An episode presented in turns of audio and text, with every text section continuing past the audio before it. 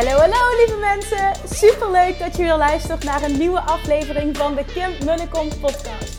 De podcast waarin ik heel graag inspiratie en tips met je deel over hoe jij je leven en je business kunt gaan runnen vanuit full alignment. Meer voelen en minder denken, want that is where the magic happens. Hoe werkt die wet van aantrekking nu precies? Hoe creëer jij een succesmindset? En hoe kun jij ervoor gaan zorgen dat jij alles gaat aantrekken wat je zo graag wil met minder hard werken? Ik heb er weer super zin in. Let's go!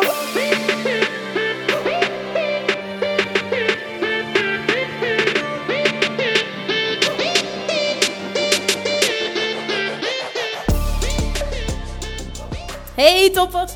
Super leuk dat je weer luistert naar een nieuwe aflevering. Het is weer donderdag en dat betekent podcast time.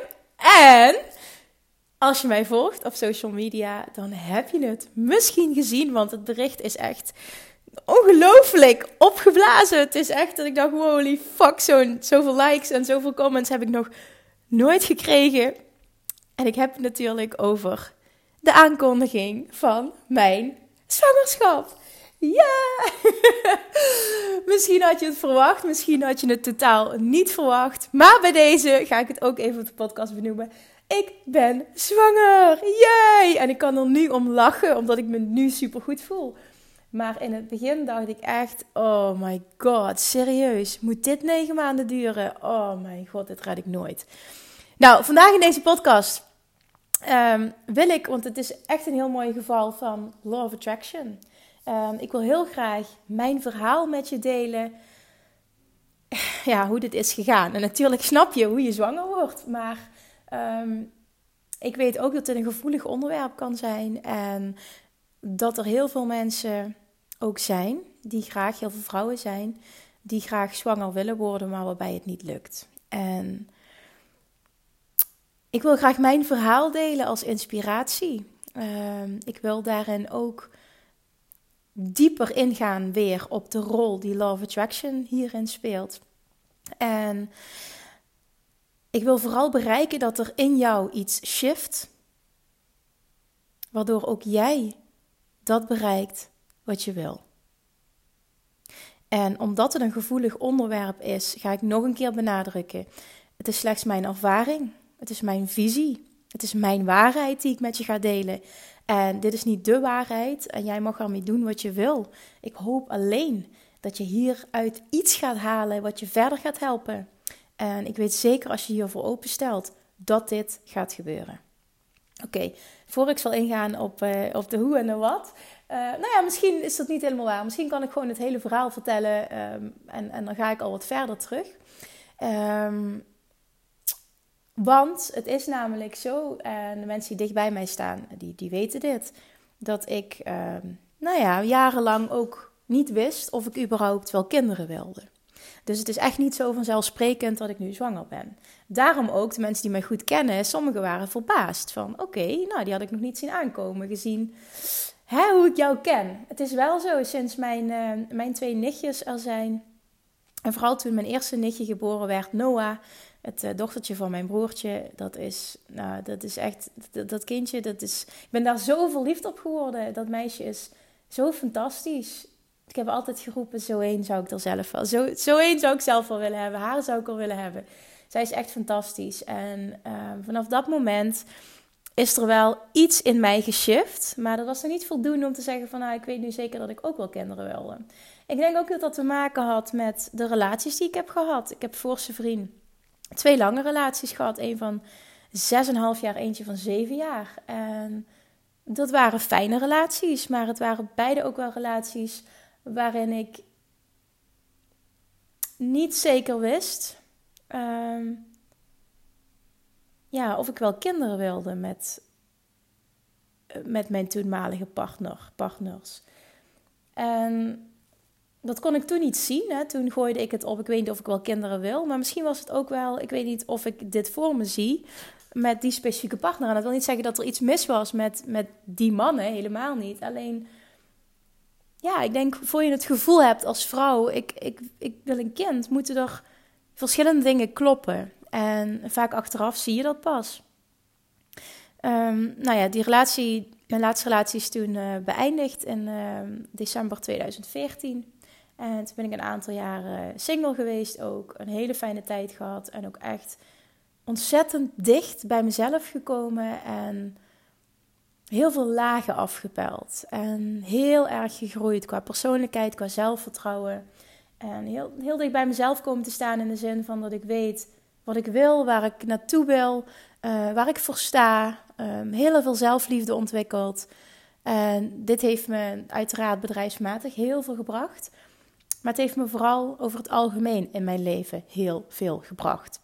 Um, ja, ik zal daar nog wel dieper op ingaan. En dit is ook wel best kwetsbaar wat ik nu ga vertellen. Maar ik, uh, ik denk dat ik altijd wel een soort van afhankelijk ben geweest van een partner. En dan niet financieel gezien, maar wel voor het gevoel te hebben goed genoeg te zijn. Voor het gevoel te hebben geliefd te zijn. Waard genoeg te zijn. En ik weet dat het best heftig is wat ik nu zeg. Misschien herken je hier wel in. Um, ik denk dat ik het altijd wel wist dat ik dat deed. Maar dat ik er misschien onvoldoende last van had.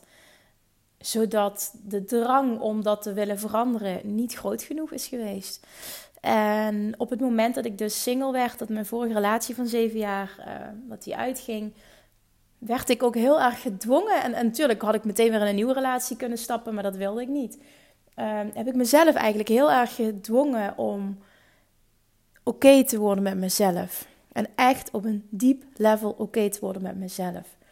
Heel goed alleen kunnen zijn, uh, juist het, het meest happy met mezelf kunnen zijn.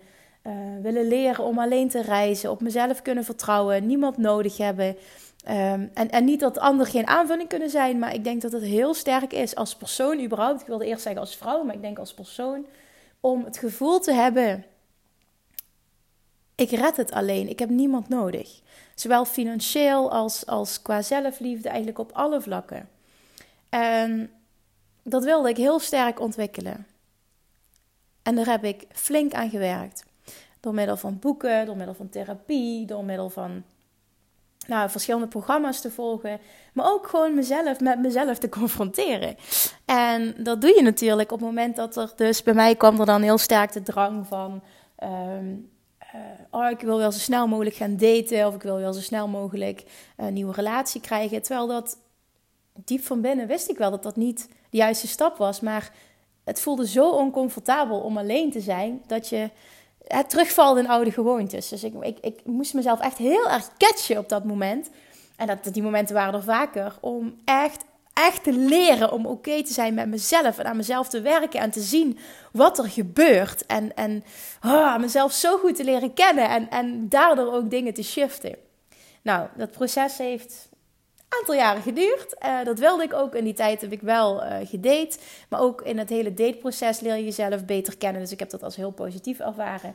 Hè, je leert heel erg ook wat je, wat je niet meer wil, wat je wel wil. En uh, nou ja, alles, al die ervaringen waren super positief.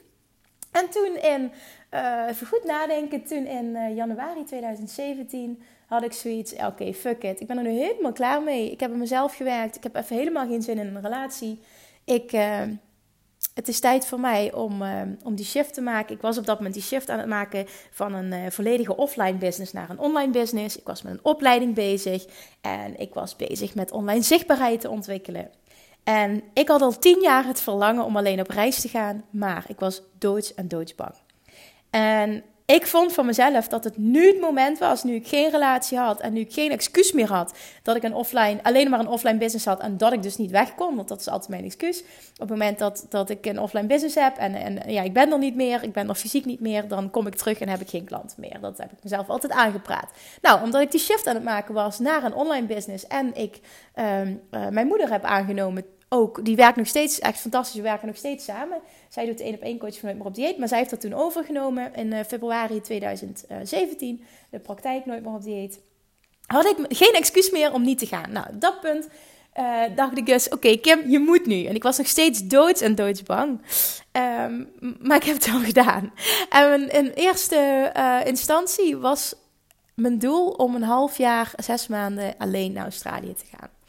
En mijn ouders, die, uh, nou ja, die wisten bijna zeker dat ik niet meer terug zou komen. En die kans was best aanwezig, denk ik, op het moment dat ik echt was gegaan. Maar wat gebeurde er toen?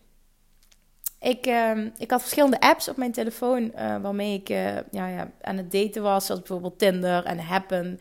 En uh, de Inner, Cir- Inner Circle volgens mij waren drie apps. En ik had er al twee afgegooid. En eentje stond nog, nou, stond nog open, zeg ik. Maar eentje had ik nog op mijn telefoon.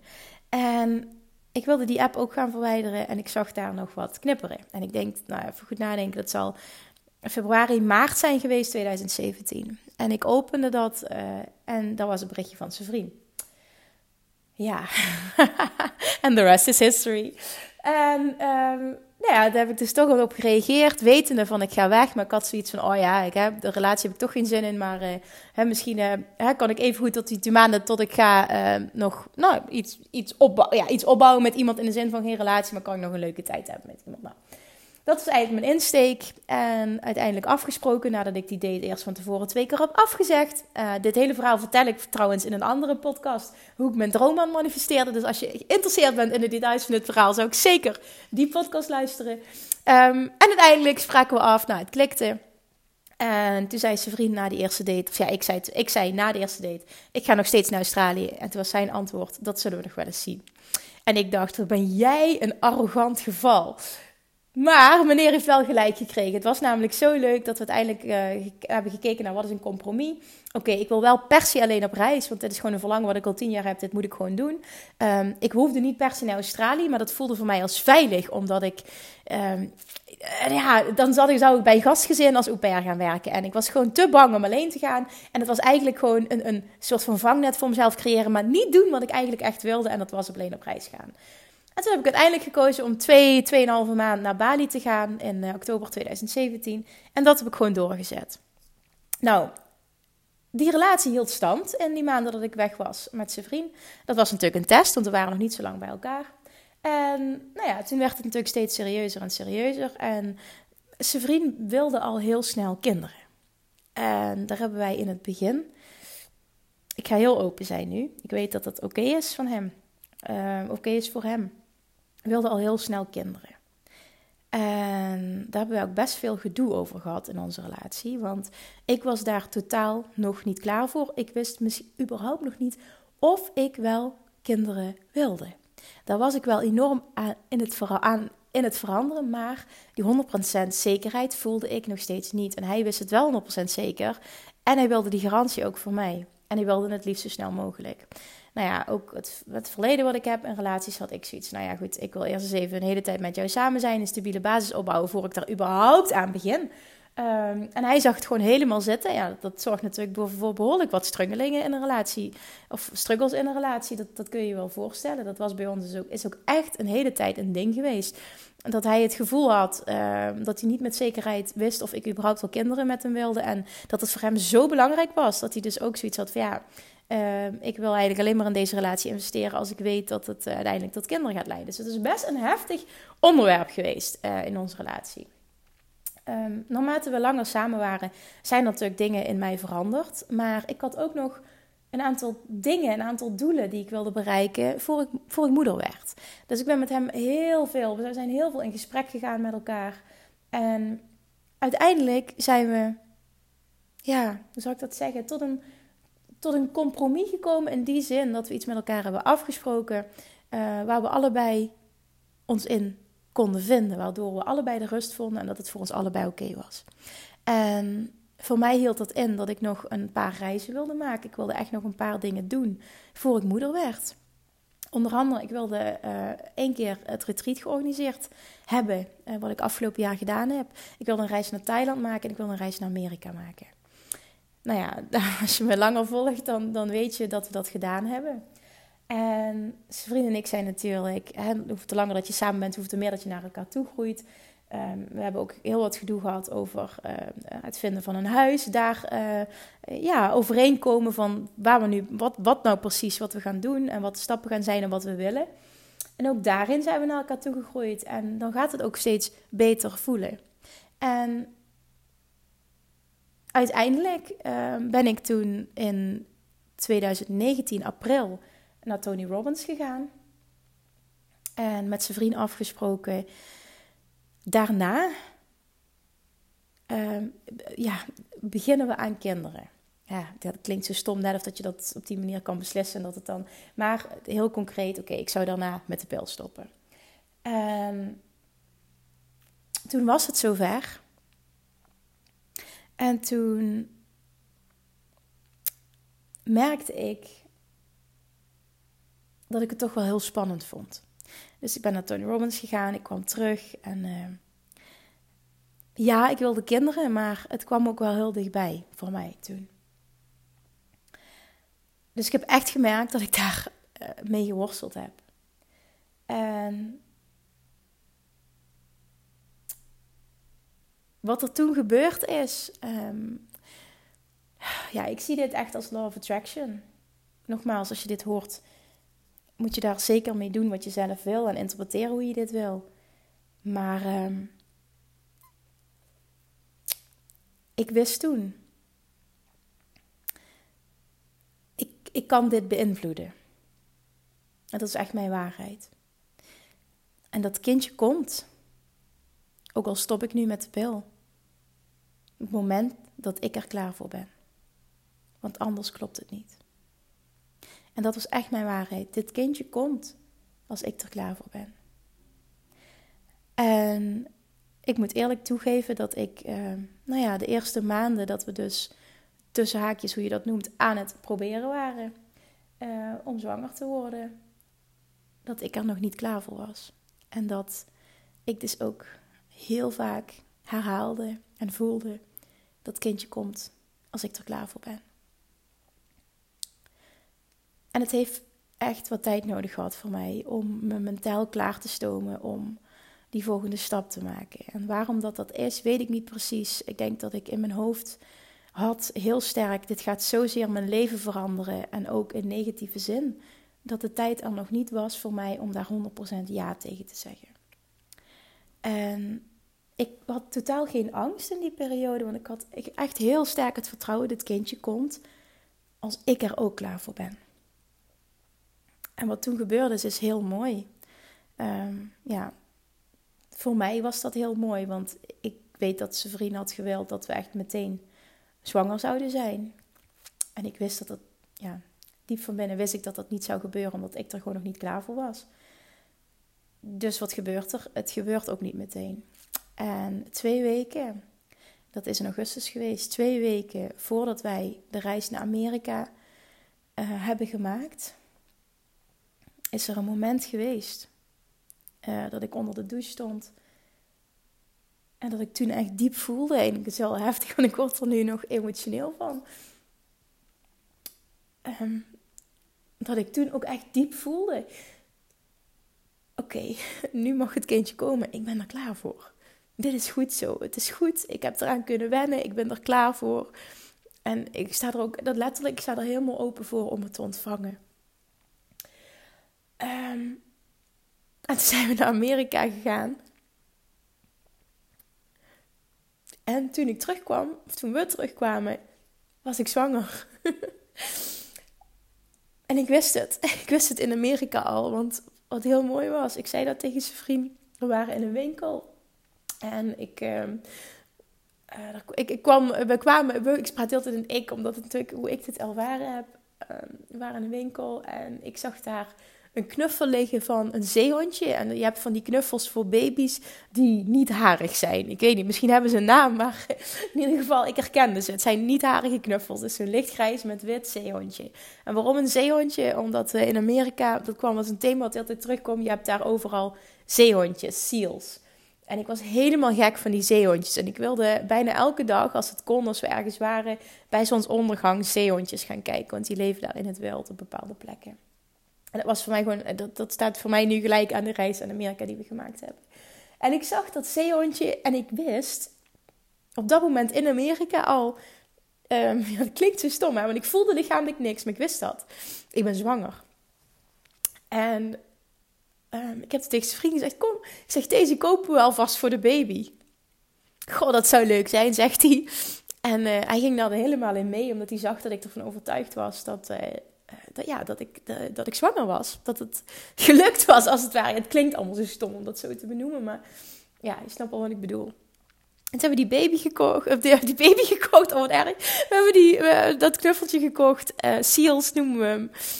En ja, ik ben toen al grapjes gaan maken door met hem te gaan praten. En met het kindje te gaan communiceren. En ja, en het echt gewoon helemaal echt te maken. En uh, toen kwam ik terug en ik, ik wist het natuurlijk niet zeker. Hè. Dit zat, was puur een gevoel. Het was puur een gevoel, maar... Mijn gevoel is heel sterk ontwikkeld, dus het klopt altijd. Het klopt gewoon altijd. En toen uh, kwam ik terug en de eerste paar weken uh, nou, voelde ik ook nog niet echt wat. En uh, begin oktober, uh, toen, het, het duurde allemaal heel lang. En ik merkte dat ik... Uh, uh, ja, ik vind het lastig. Kijken hoe ver ga ik open zijn, want het is, het is best wel een kwetsbaar verhaal. Oké, okay, ik ga gewoon heel veel vertellen. Um, ik merkte in eerste instantie dat ik heel erg... Ik kreeg heel erg rugpijn uit het niks. En het was zo erg, zelfs met wandelen, dat ik gewoon dacht, wow, wat is dit? En toen zei ik tegen Sevrien, ik ga een afspraak maken bij een voetreflextherapeut, waar ik hele goede ervaringen mee heb. Ik zeg, maar ik trek dit gewoon niet en ik weet niet wat er aan de hand is. En ik had dit ook niet gelinkt aan een zwangerschap. En ik heb ook niet de behoefte gehad om meteen een test te doen trouwens. Als je dat soms afvraagt. Nee, had ik niet. Ik had zoiets, nou laat zich dat maar eventjes ontwikkelen. En nou, ik in ieder geval naar uh, die voetreflex ge- gebeld. En ik kon daar, ik kon daar uh, terecht de, de komende woensdag. En toen had ik een gesprek met Yvonne. Yvonne is zwanger. Zoals jullie weten, ook zwanger. Toen zei ik tegen haar, kan het zijn dat als je een, uh, een vruchtbaarheidstest doet, hè? En die is positief. Want het was heel gek. Ik had namelijk een ovulatietest gedaan. Uh, vijf weken na mijn laatste menstruatie. En die testte positief. En waarom vijf weken? Nou, ik deed het wel vaker. Uh, maar die was iedere keer negatief. Continu was die negatief. En nu, vijf weken na de laatste menstruatie, was die positief. Vijf weken erna. En ik vond dat zo raar. Maar het was de eerste keer dat hij positief testte. Het was allemaal na Amerika. En toen was ik met Yvonne aan het praten. Nou, wij hebben altijd hele open gesprekken. Dus uh, uh, ik vroeg dat daarna. Ik zeg, weet jij toevallig, op, als je dan zo'n ovulatietest doet, hè, die is positief, zou die ook positief kunnen zijn als je al zwanger bent? Oh, dat weet ik eigenlijk helemaal niet, zei Yvonne. En uh, nou, toen heel mooi. Die woensdag zou ik dus uh, naar de voetreflextherapeut gaan. En... Moet ik even goed nadenken. Ja, 's ochtends, uh, woensdagochtend was, was ik met Yvonne een podcast aan het opnemen. En waren we nog even bij aan het kletsen. En toen zei ze, ik heb trouwens, ik werd vannacht wakker en toen moest ik aan jou denken. Ja, ja, ja, voel je me niet speciaal, zegt ze er ook bij. Want ik doe dat wel vaker 's nachts aan mensen denken. Dus uh, dat doe ik met meerdere mensen. Ik zeg, oké. Okay. Maar uh, toen ben ik dus gaan opzoeken wat jij vroeg. Of je dus ook uh, al zwanger kan zijn als die ovulatietest positief is. En dat is zo. Dus ik dacht, oké, okay, dat is echt een eerste hint. Het zal toch niet, hè? Nou, diezelfde middag ga ik naar de voetreflextherapeuten. En zij behandelt mij. En het eerste wat ze zegt is... Wow, zegt ze, Kim, jouw baarmoeder is flink vergroot. En dat zag ze op mijn voet, hè? Aan de onderkant van mijn voet. Je baarmoeder is flink vergroot. Kan het zijn dat je zwanger bent?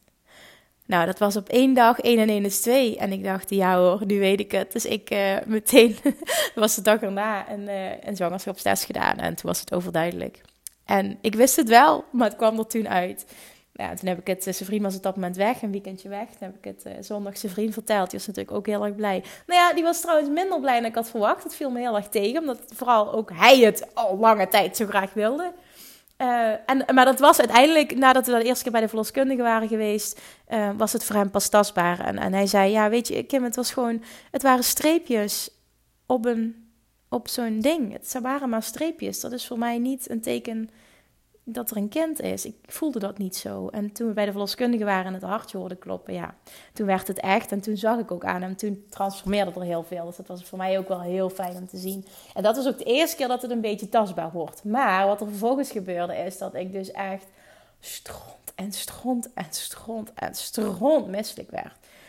Oh man, uit het niks kwam het opzetten. Ja, waarschijnlijk heel veel vrouwen die dit luisteren, die denken van ja hoor, dat hoort erbij en ik heb het ook gehad. En ja, nou ja, mij overviel het heel erg. En dat komt omdat mijn moeder twee keer zwanger is geweest en helemaal niks heeft gehad. Mijn beste vriendinnetje Femke uh, is nu net een paar weken geleden bevallen. En zij was dus al zwanger op dat moment ook helemaal niks. En heel veel mensen om mij heen die zwanger waren, die hadden helemaal niks. Dus ik had me daar totaal niet op voorbereid. Ik dacht echt, ik doe dit wel even.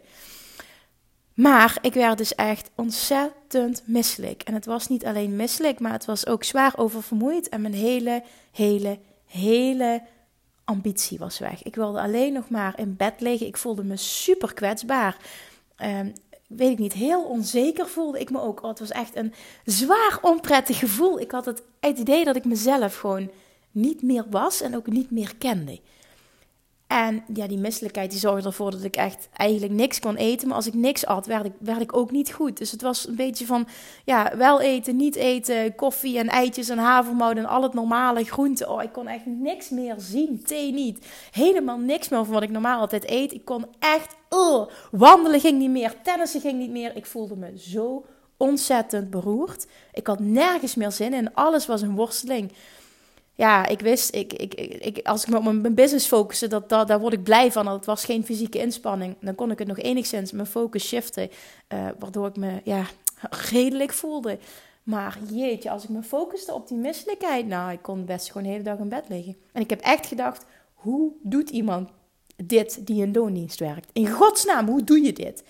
Het voelde voor mij echt als, en je weet, ik had geen zekerheid, wanneer gaat het over? En dat maakt het nog heel moeilijk, want de meeste mensen zeggen, ja, na twaalf weken wordt het minder. Of gaat het weg? Maar ja, ik had die zekerheid niet. En ik hoopte het natuurlijk wel, maar het was zo vreselijk. En daarnaast moet ik wel meteen ook zeggen, ik weet dat er veel vrouwen zijn die het nog veel en veel, er, veel erger hebben. Dus ik wil ook vooral niet uh, mezelf nu in, de, van, ja, dus een hokje plaatsen van, oh, ik was zo zielig en oh, ik heb het allerergste gehad. Helemaal niet.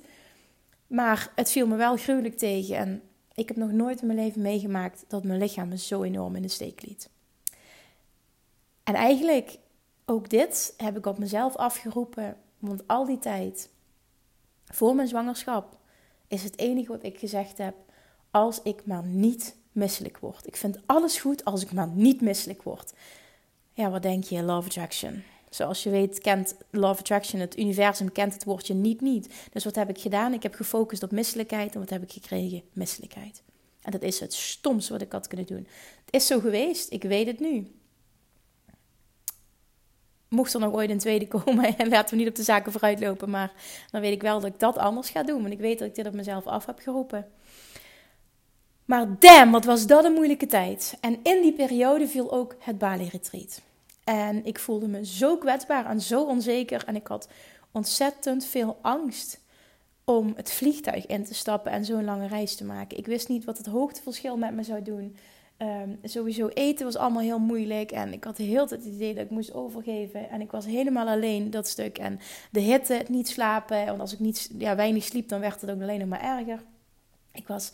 Oh, ik had het even heel zwaar op dat moment. Ook van tevoren. Ik wist, ik, ik wil gaan. Ik moet gaan. Je hebt de commitment ook naar die vrouwen gemaakt. En dit is wat je wilde. Maar het was zo'n slechte timing. Oh, wat werd ik uitgedaagd op dat moment. Ja, natuurlijk heb ik besloten om toch in het vliegtuig te stappen en het gewoon te gaan doen. Maar het was niet leuk. En toen kwam ik dus daar. Nou, de reis ging op zich wel. Alleen, ja... Ook dit, hoor, ik hoor het mezelf zeggen, overtuiging, ik slaap niet in een vliegtuig. Hoor je het mij zeggen? Ik slaap niet in een vliegtuig. Nou, ik wist, ik ga mijn best doen om het nu wel te doen. Dus ik had allemaal voorzorgsmaatregelen getroffen en, um, en zo'n, zo'n lapje voor de ogen gehaald en een kussentje en alles fijn gemaakt voor mezelf. Nou ja, ik heb al wat, wat gedoezeld, maar niet echt geslapen. En toen kwam ik daar aan, toen was ik gewoon super kapot. Nou, de eerste nacht ook niet super veel geslapen. Ja... En dan kom je daar. En degenen die mij al langer volgen hebben gezien wat er toen gebeurde. Sorry, heel slecht dit, maar er werd aangebeld. De postbode stond voor de deur en ik moest openmaken. Oké, okay. Die hebben gezien dus wat er toen gebeurde in Bali. En dat was dat ik echt de eerste paar dagen dat ik daar was, voor de dames kwamen, echt een dikke terugval had en hoe ik me voelde.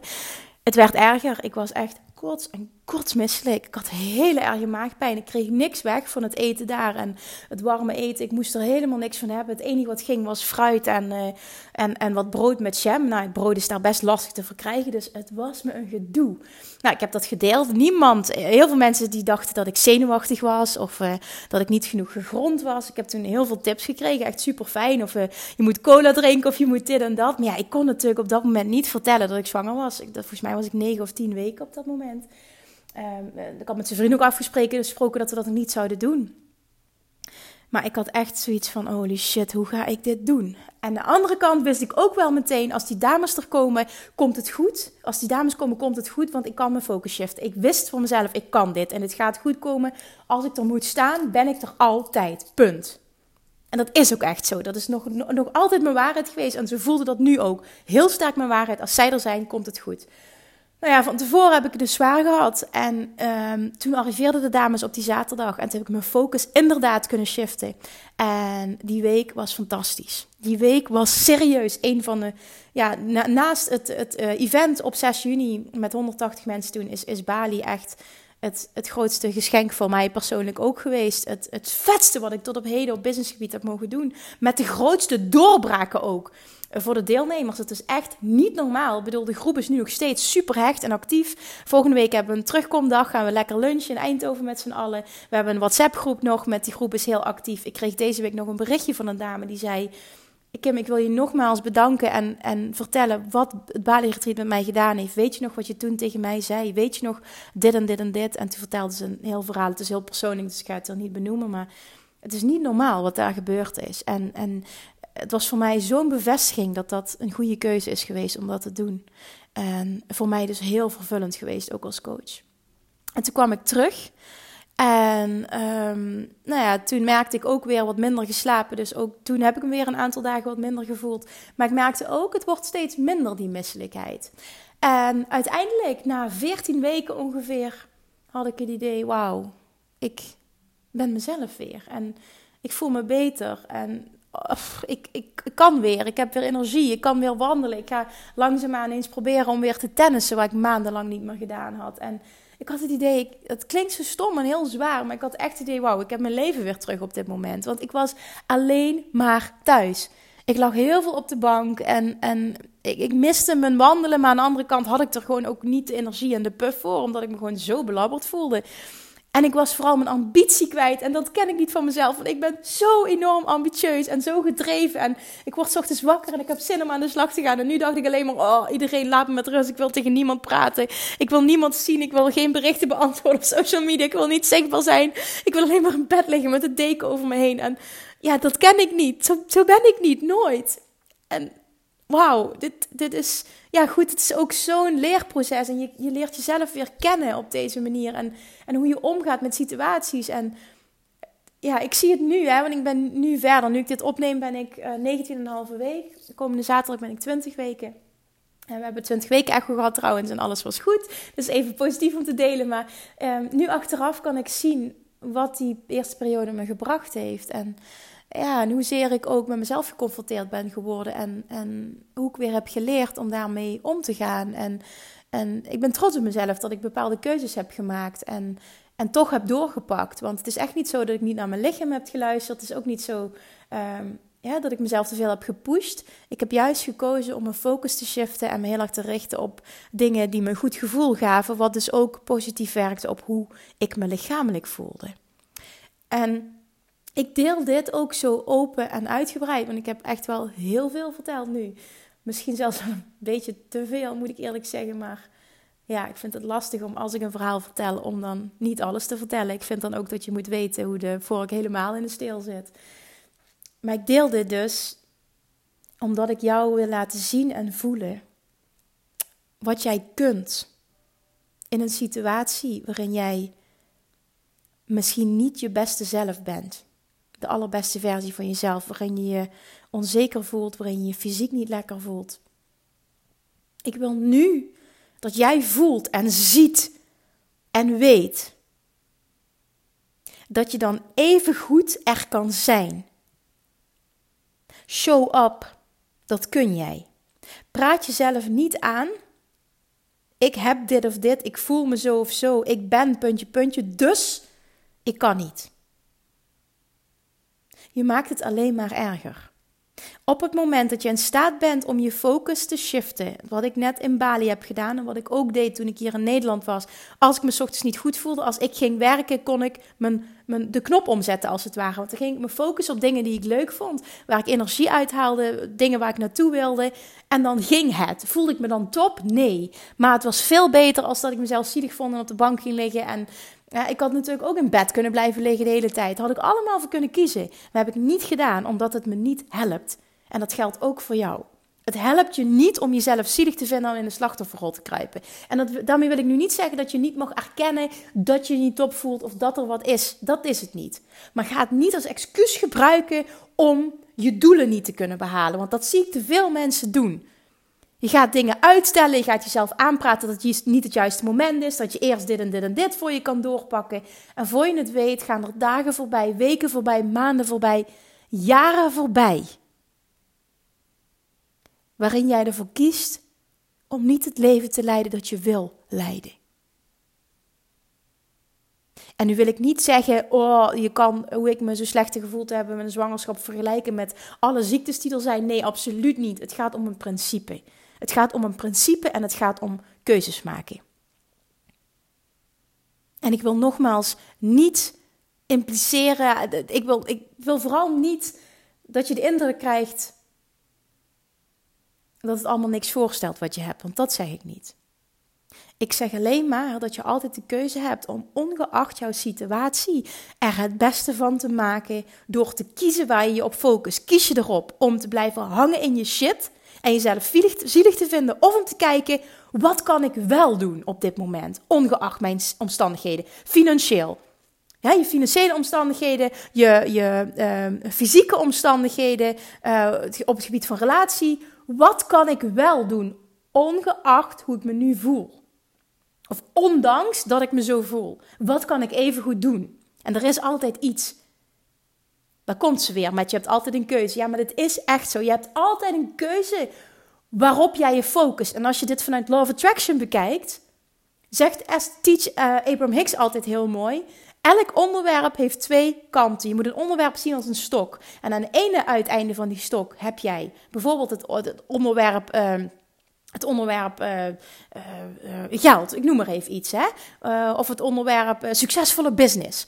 Aan de ene kant heb je het onderwerp, uh, het, het, het, ja, het onderwerp uh, dus business. Aan de ene kant heb je de overtuiging, ik kan dit, ik wil dit, ik ga ervoor. En je verwacht dat het je gaat lukken. En aan de andere kant zit nog steeds wel het verlangen voor die succesvolle business. Dus het blijft hetzelfde onderwerp. Maar aan de andere kant van de stok zit het tekort.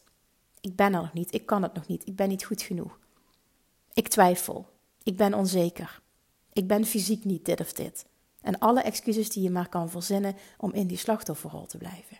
En dit gaat met geld zo, dit gaat met relaties zo, dit gaat met gezondheid zo, dit gaat met gewicht zo, dit gaat met alles zo. Je hebt altijd, elk onderwerp kun je onderverdelen in het, het pure verlangen, er naartoe werken, de positiviteit en het willen vanuit een tekort. En jij hebt ten alle tijden, ongeacht waar je nu staat, de keuze waar jij je op focust. En ik heb ook eerlijk gezegd, dat stuk niet lekker voelen heb ik zelf aangetrokken.